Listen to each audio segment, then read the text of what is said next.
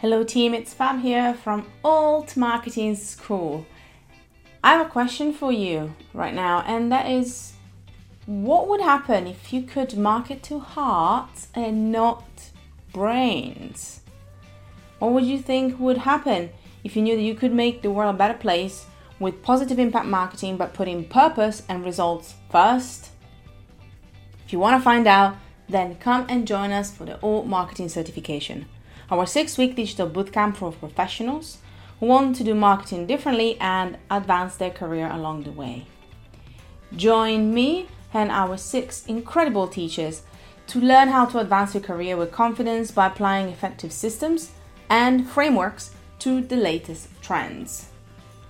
The next cohort is coming up soon, so I would love to have you join us. And all you have to do is apply to join at altmarketingschool.com slash learn. Go to altmarketingschool.com slash learn to apply for the next cohort of Alt Marketing School certification.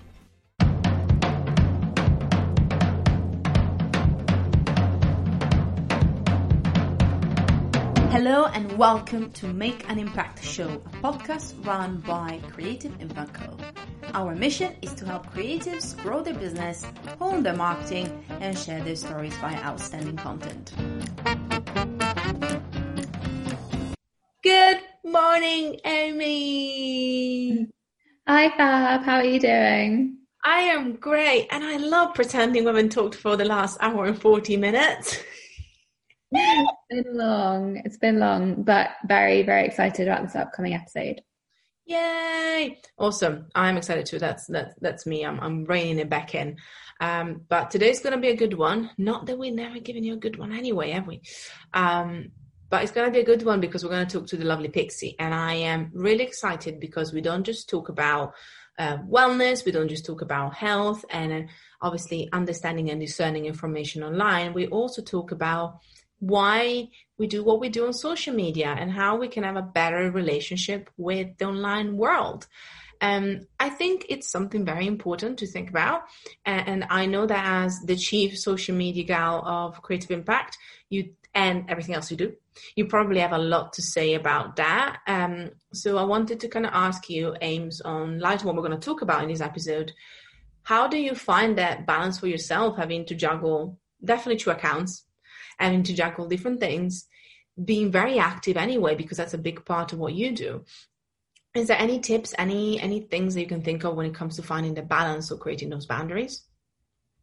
I think there's so much to say about that, and everyone will have something that works for them. Um, something I've done probably for the last like two years is having all notifications switched off. My phone is in flight mode no not flight mode but silent mode like do not disturb mode pretty much all the time um, which definitely means that even though you, we are drawn to our phones so much but it just means that it's not pinging at you all the time um, and I try to switch off my phone at like 9 p.m. every night and have like a good half hour, hour or so, just completely without any social media, without any technology. Um, and I think that really helps. Um, I'm not the best at switching off from it though, to be honest. A lot of people have like offline weekends or kind of a day off here and there, but I recently did go away for a few days and took the pressure off myself to post and was like, no, I'll go on, I'll do some stories, but kind of telling yourself that it's okay not to be online all the time. And really, you won't miss anything. Like you think you will, but you will survive and you will be fine.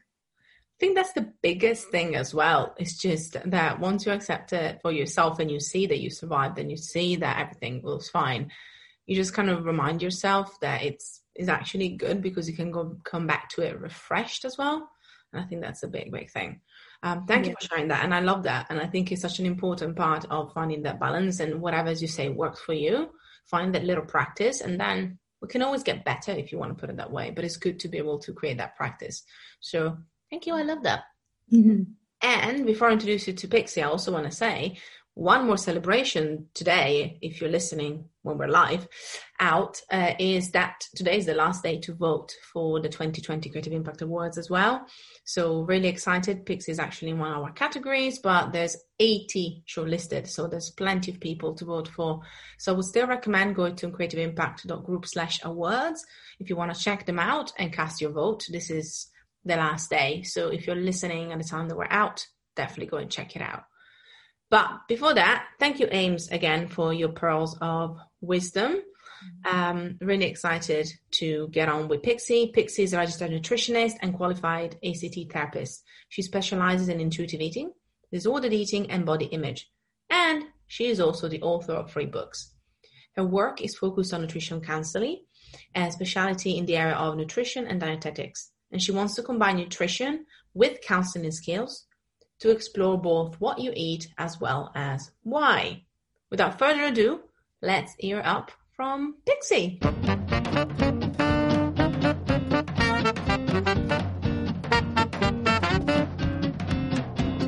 Hello, hello everyone, and hello Pixie. Welcome. How are you today? Hi, I'm good, thanks. How are you doing? I am great. I love the micro jazz hands that came up sparingly. That's a great way to start a podcast with jazz hands. How? Yep, because everyone can see it through their audio. Yep, that's going to be fine. Well, think about it. They can hear it. They can hear in the tone of your voice the joy of the jazz hands. It's kind of like, like a bit of an interlude whenever we need it. Um, but that's the problem of being highly visual or my, like myself, highly Italian. I move my hands far too much and then sometimes it gets lost in translation. But I'll try to be good. I'll try to be good. Um, I'm very excited to have you today for a few reasons. And obviously, there are a few things that I would like to talk about. But first and foremost, I would like to talk about the most recent thing um, that I've even been involved in myself, which is obviously your book and the latest book, because we, we wrote a few. Uh, and I wanted to hear, like, how was the, the reception of this book? And obviously, what was the book about itself? But I think we'll start with that as well, because I know that when it's fresh in your head and hands, um, it's quite cool to see what people come up with. And if any of that reception either surprised you or um, or you know actually you know somehow you made you think about something. So i'll let you get the stage and talk us a bit through the book itself Sure. So the book is called The Insta Food Diet How Social Media Has Shaped the Way We Eat. And it is very much what it, what it says on the tin. It's a an exploration of how social media has affected our food choices, how it's affected who we take advice from, including how we eat. So whether that's perhaps mindful eating, tracking, or performative eating. So, for example, the cases where bloggers go and take pictures of food and don't eat it and pay and walk away, which is slightly slightly terrifying in, in my opinion. There's also the idea of food extremism and how social media can enable uh, enable us to be directed towards more and more extreme food content, including extreme diets. How social media um, how social media actually can impact food shaming and can exacerbate food shaming, especially through a number of different ways. I also look at how social media has affected our health in various ways. So, whether that's uh, things like body image, obviously disordered eating, for example, but also our physical health to an extent. And then I take it more broadly into things like the food industry and also the restaurant industry, which is where you came in. And we had a bit of a discussion about influences in this whole industry and how, how that is impacting restaurants and food brands. And then also looking at it on a policy level. So sometimes what happens on Twitter ends up changing what laws are passed, which is kind of scary sometimes because sometimes people have a lot of influence that they shouldn't. And other times it is really amazing and exciting and there is so much activism that happens on social media that i think deserves to be celebrated. Because often when we talk about social media and our health it's painted in a very negative light. And while i will happily admit that there are very many negative aspects of social media there are also beautiful positive aspects that i think deserve a little bit more airtime than they've been given in the past. So i make sure to uh, try and get that balance right. And with that, actually, I wanted to ask you. There's loads of questions. I'm just like in my head, but there's one question I wanted to ask you related to what you just said, and like you know whether it's social media or just kind of like some elements of well-being and health and wellness being portrayed in different ways. Because I know that also you co-host a podcast, um, and I know that you love documentaries, and that's what you love to talk about, and just analyzing all some of the trends and the fads. But then, at the time of this recording, also a brand new docu series came out like two or three weeks ago called Unwell, So I was kind mm-hmm. of wondering, in your opinion, obviously thinking about this series, which is more about analyzing some of the modern wellness trends and seeing like their effectiveness and what you do, what you did within the book, but also what you do with the podcast as well. How do you see how do see the interest in this area sparking up also for the general public? There's to say that I've known yourself, um, I've known Pixie, dear listener, for quite a while, for quite a few years now. And I know that there's always been something that you would I love to explore and understand and analyze and do research around when it came to the whole connection with social media and wellness and health and those those elements as well. But I'm seeing a lot more interest in the general public when it comes from anything from the uh, documentary much more. So I'm kind of wondering, do you think it's just an evolution that just happened? Is it because everybody's a lot more aware? Is because everybody's been given a voice? Where do you see this connection with this rising interest that is not just for the food, food bloggers or for the people within the industry, but it's much wider these days? I think there are a number of reasons. I think firstly is because of social media. A lot of us have more access to information and to experts than we would have otherwise. We even have direct access via Twitter to politicians, for example, which is something we wouldn't have had before. And we have access to nutrition and health experts through, yes, Twitter and Instagram and places like that, which means that we have more information. We no longer have an information deficit when it comes to subjects like nutrition. We have information overload. So people are confused and have access to too much information that is conflicting and confusing. So I think that contributes to that and the fact that we spend so much time on social media. As a population, we've also become richer generally. We have more disposable income on average than we used to. And because of that, we are no longer just concerned with the basics of staying alive. We want to self actualize. We want to, quote, find ourselves. And white people like to do that in a number of stupid ways. And, you know, some of which is actually covered in the documentary Unwell. And I know this because I had to watch it for the podcast. Um, that was fun. A lot of it's still absolute trash, but hey, there are some good elements in it. So I think there's some aspect of that that we want to, people want to find ourselves because we are able to do that now that we are no longer simply trying to stay alive. I think that is a component of that as well. In addition, we also have a lot of government messaging that tells us to focus on health and tells us that health is our individual moral responsibility, which is not entirely true. Like it is some of our responsibility, but it is also way outside of our responsibility in other aspects. So we have a lot of this messages that the we have a lot of these messages that tell us that we have to focus on health because it is our moral responsibility to do so in order to be good citizens. So I think all of those things contribute in some way. And on the back of the question that I just asked and what you said, which I, I, I love those element of layers and it really piqued my interest, obviously, the fact that by, I guess, watching documentaries yourself, especially for the podcast, you also had the chance to actually get a bit of a different perspective. And as you say, some of it still is quite bullshit, by the way. Totally allowed to swear on the podcast in case if you feel prompted to. Um, because I know it's important because I do the same. If I'm really feeling strong about something, then it will come out. Um, so I was wondering, just coming back to this last point about the, the, the actual documentary and some of the things that you've seen for the podcast. Can you tell us a bit more again about the podcast itself, just in case people don't know exactly what it covers?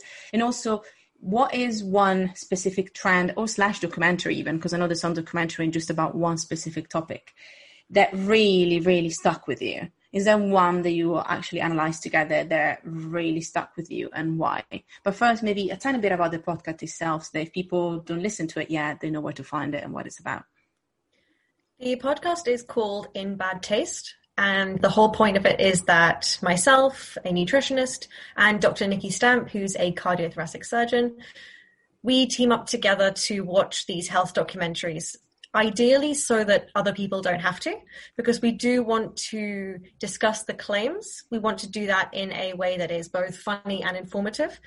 And our whole aim is that people will listen ideally to the podcast instead of watching the documentary because we don't want to give these documentaries too much airtime. And so we watch them instead and talk about them so that people can hopefully feel, not feel like they have to in order to understand what's going on and also not be exposed to that level of misinformation because we talk through a number of the different themes and claims that people make in these documentaries and then analyze them, discuss them, look at the broader context as well. I'm so sorry, I'm gonna have to shut my window because there's someone blowing leaves outside. Give me one sec. yeah, back. So we've watched a couple of documentaries over the past few months. We only started the podcast this year. We've watched things like Fed Up, which is all about sugar. We've watched Vaxxed, which is an anti vax propaganda piece. We saw The Game Changers, which was really quite hilarious to watch because they're really obsessed with penises in that one, and it, that was very strange. And then we also watched The Gerson Miracle, which is a, which also tells people to put coffee up their ass. So there is some very weird Freudian stuff going on with with a lot of this. Like I think Freud would have a lot to say about the weird claims and the weird suggestions that people make in these documentaries. There is a lot of obsession with the kind of genital butt area, which I was not expecting. That was that really surprised me is just how much focus there is on that. I was not expecting that in various like health and nutrition documentaries. So that really surprised me there are definitely some themes that pop up throughout the entire process of watching these documentaries. There tends to be a lack of conflicts of interest declared, and I think that is really important to say because they they will often spend a lot of time shitting on various like pharmaceutical companies and various uh, groups that are funding research and therefore oh no that's so terrible like we should not like that's so terrible we should ignore them completely.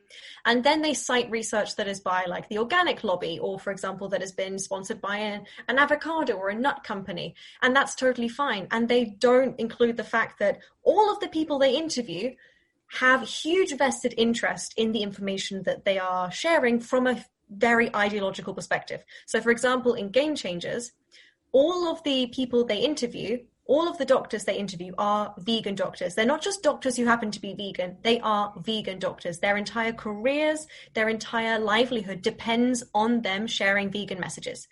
Now, I think it's fair to say that that therefore means that they are not as objective as they should be, and they are biased sources of information because they are literally unable to change their minds without losing their entire platform and career. So they're not going to be objective and unbiased about it.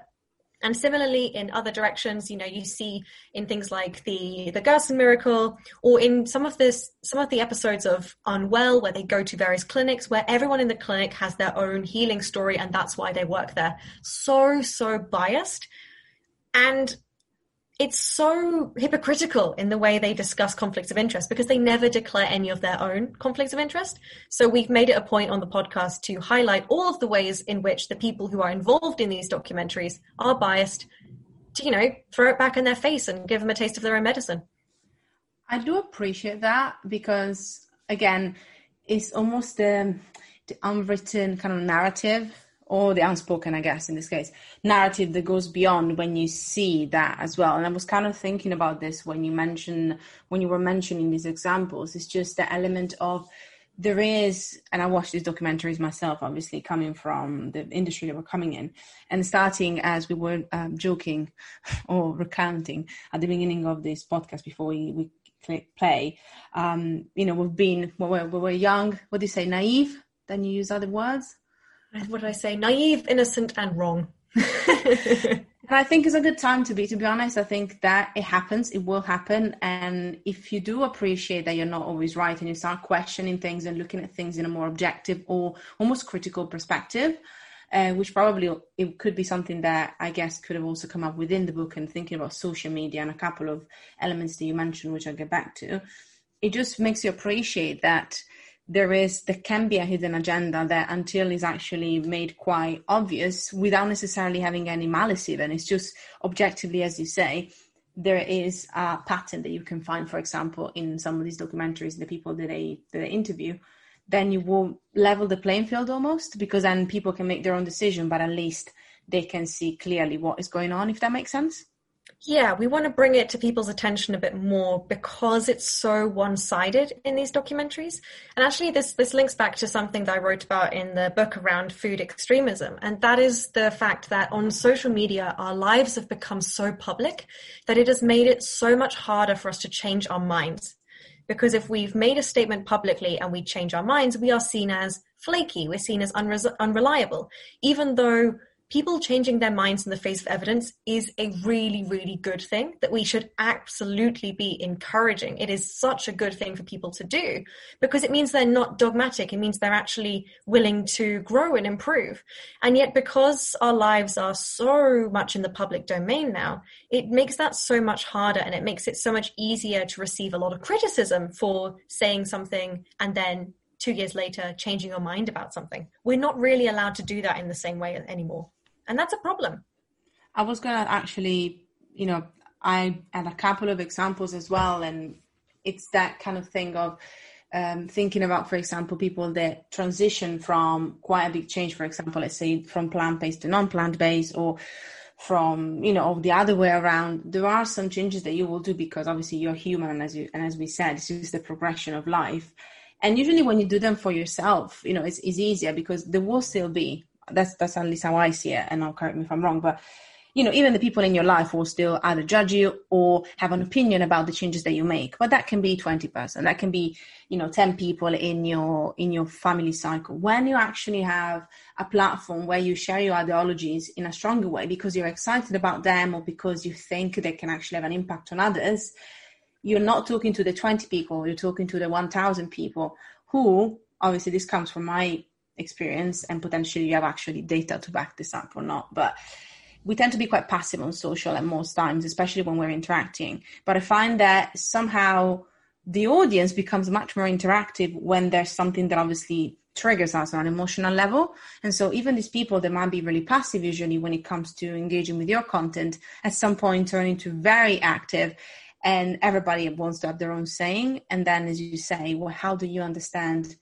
where does the line actually lie you know within okay this is my choice but also i put it out there therefore they're going to have their opinion on it is it making any sense i'm just kind of seeing how this becomes a bigger issue yeah. and a bigger conversation yeah, absolutely. Especially because on social media, we don't necessarily share all of our lives. So people have a very limited uh, view of, of other people and people have very limited access, but people extrapolate beyond that to make assumptions about what we're like in the rest of our lives when we're not on social media. People do extrapolate to fill that and they want that to be consistent because it's it's easier for them. I think also because we because we share ourselves online, especially when people know who we are and what we look like, people feel a sense of ownership over your identity when they follow you. And there's some really interesting research to back this up. The idea that people feel that because they follow, because they've invested in you, that therefore you owe them something. Now, you know, arguably you could say, well, actually nobody owes anyone anything in that in that respect. But our brains don't see it that way. Our brains see it as I've invested in this person, now they owe me something. And if they if they are different to what I expect, then that is a betrayal and a poor return on my investment. And people get angry and defensive about it because it is something that was unexpected and because it was something that they didn't feel they signed up for.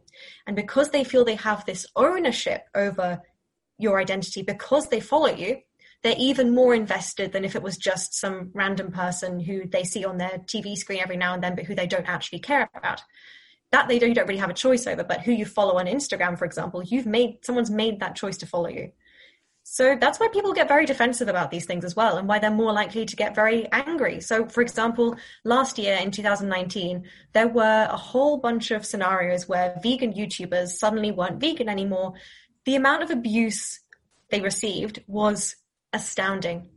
Now, some of it, to an extent, some of the criticism was justified because they were still profiting off of an industry that they weren't actually part of anymore and profiting off, of a movement that they weren't actually part of.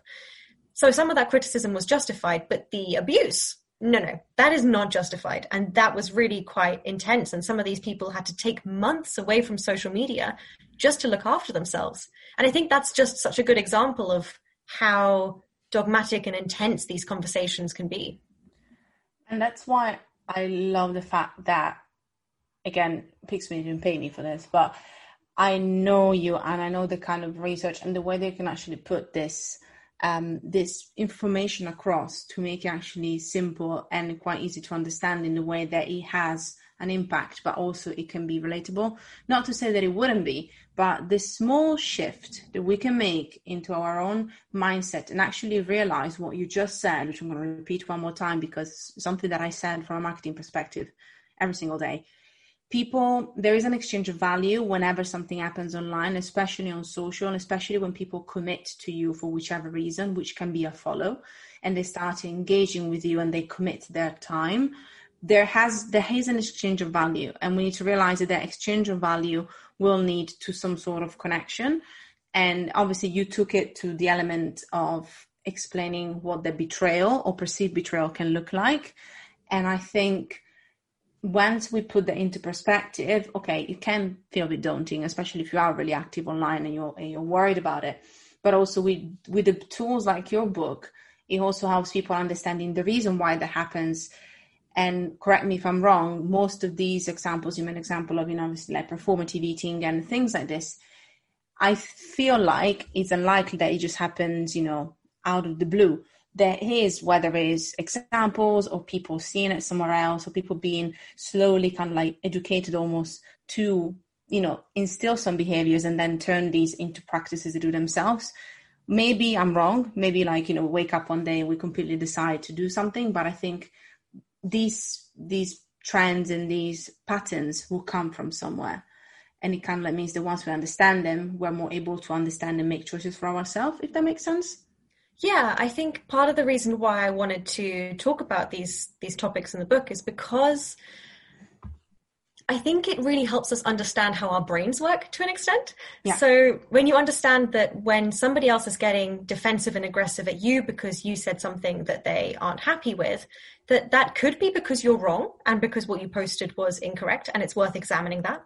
But it could also be actually not about you at all. It could very much be about that person and it has in and it can sometimes literally have nothing to do with you at all.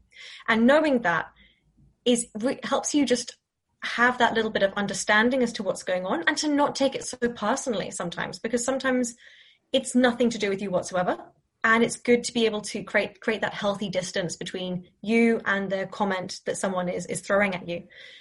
And i think that can just for me at least when people then have been quite aggressive and abusive to me on social media it means i can handle it so much better as a result.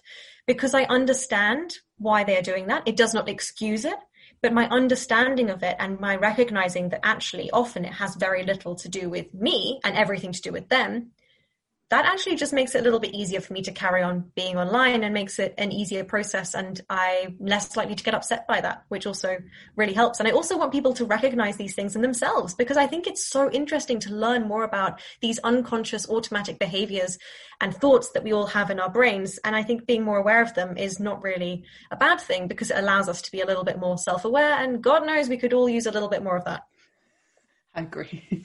And it's that kind of self awareness, like self awareness brings back to that your self reflection as well, which you just said. And again, as you, and I am a thousand percent with you on this. A lot of the times, it's just that reflection of ourselves, or the reflection of our beliefs that we see in others. And if we ask ourselves, uh, maybe a few more times, why does this upset me so much? Why is this triggering mm, me? Yeah. Easy question you know, on paper, asking that asking that to ourselves when we're in, in the midst of a rage fight uh, with our own brain is really hard. But it can tell you so much, maybe because of our past experiences, maybe because of the way that we've been maybe been felt before by somebody else. And as you say, small little element of self awareness. However, again, I know you, which I said before, just just to explain why I I do understand some of these things, and I know the process they've been going through, and I also know that you have had, as you mentioned yourself, your fair share of people being quite critical and sometimes quite harsh on social. And I wanted to ask you for people that might actually not have, as you say, that kind of understanding that you have, maybe a bit of the experience as well. Um, they might struggle with it, you know, like the first times or when even just this comes up and people can be quite aggressive. And I wanted to ask you the times that maybe people are being a bit more hard for you to deal with, or maybe it's a bad day for other reasons, you know, we all have our lives. Is there something that you do aside from what you usually do when it doesn't really, you know, affect you as much? On those days where things are extra hard, on those days where you really didn't want to get that person to have a comment, is there something that you do that you like to do or that really helps you just reframing yourself and maybe just kind of put things in perspective? Yeah, a couple of things. Sometimes I turn the comments off on my post for 24 hours, and it means that I don't have to deal with anyone in those 24 hours. If people send me DMs, I don't have to look at those. They're not public, so that feels a little bit different. So sometimes I just turn the comments off because people are, there's just an invasion of people from a very specific ideology who just come straight at you and it's intense and too much. And I'm just like, nope, I don't want to deal with this. It's my page. I'm going to be a fucking dictator because I can be. So screw all of you. You can't comment anymore. so sometimes I do that as a way to protect myself. The, I also use the, the block button sometimes. I also use the restrict button on Instagram liberally. And I don't see that as being bad necessarily. I think I understand people's concern that that can feel like you're creating too much of an echo chamber. But I also think we need to allow people to take that ownership and protect their own mental health. Because otherwise, if people are sacrificing their mental health to post things on Instagram, that is not a healthy narrative that we should be spreading, to be honest. And I think that res- that restricting people uh, that beautiful restrict button is just so nice. And I like it so much more than the block button because people can continue to see my posts. They can shout into the void. They can comment as much as they like, and nobody's ever going to see it. And I have to say, sometimes that gives me so much satisfaction to know that they can just keep yelling, keep looking at what I do, and nobody's ever gonna know. And it's so nice and satisfying. So I do that. I also have limits on my social media time. So I will just put my phone in another room and go and read or do some work away from my phone, do that kind of thing. And, uh, you know, also therapy really helps. I'm a big advocate for therapy. Uh, I think it is absolutely wonderful and has definitely helped me to be more resilient over the years for sure. Awesome. And I love the like different elements and different things that people can try as well for themselves um, I think again, yeah, actually, that's to, a sorry, just so that's a good point because at the end of the book, I have given a whole bunch of tips and active like action points that people can can take or can ignore to help improve their the time they spend on social media to make it a more enjoyable experience. And it's not just my tips. I've taken tips from a lot of people who I interviewed and spoke to so that it's not just my perspective you're getting. You're getting a whole range of different views and ideas of how you can make social media a little bit of a better and happier place for you. Because I think it's all very well talking about the theory, but it's nice to be able to put that into practice. Agreed. And actually, on that note, and that was the other question that I had in mind as well, very briefly, was when it comes overall to mental health because i have, i know already without even having to necessarily kind of know exactly where but i know that within the book there is definitely an element of that connection because we know that diet and obviously our men you know any element of mental health and well-being is going to be related to that from orthorexia which i know even you studied because remember we did um you did a research as well specifically on that um, and obviously talking about it in your books as well. So I know that that's in itself one element of mental health, but I think overall the bigger plethora of discussion about social media and those relationships, and as you say, that kind of echo chamber that sometimes we can create. I know the importance of understanding that. And I was kind of wanting to go beyond the book itself and maybe beyond just that conversation, but saying now that this is almost like a like future looking kind of question. But now that we know that most likely our lives will be a bit more online than before. I don't want to say that that's going to happen, but I'm going to say that I put that into a potential.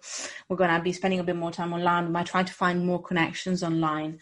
Maybe out of those tips that you have, or maybe something else, is there a way that you think we can still protect our um, mental well being but still try and create those connections?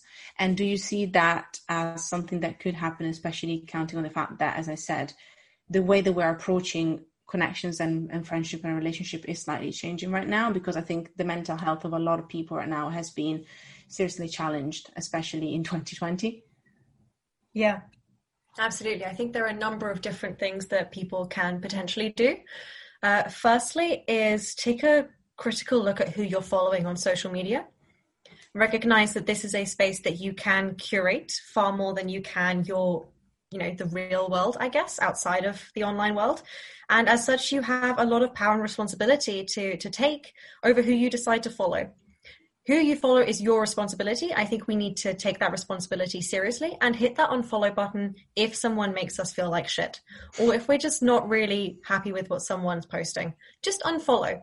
They're not probably going to notice, let's be honest, especially if they're a big account. They're never going to know. Just do it. Replace them with puppies because you can't feel bad about yourself if you're looking at pictures of puppies.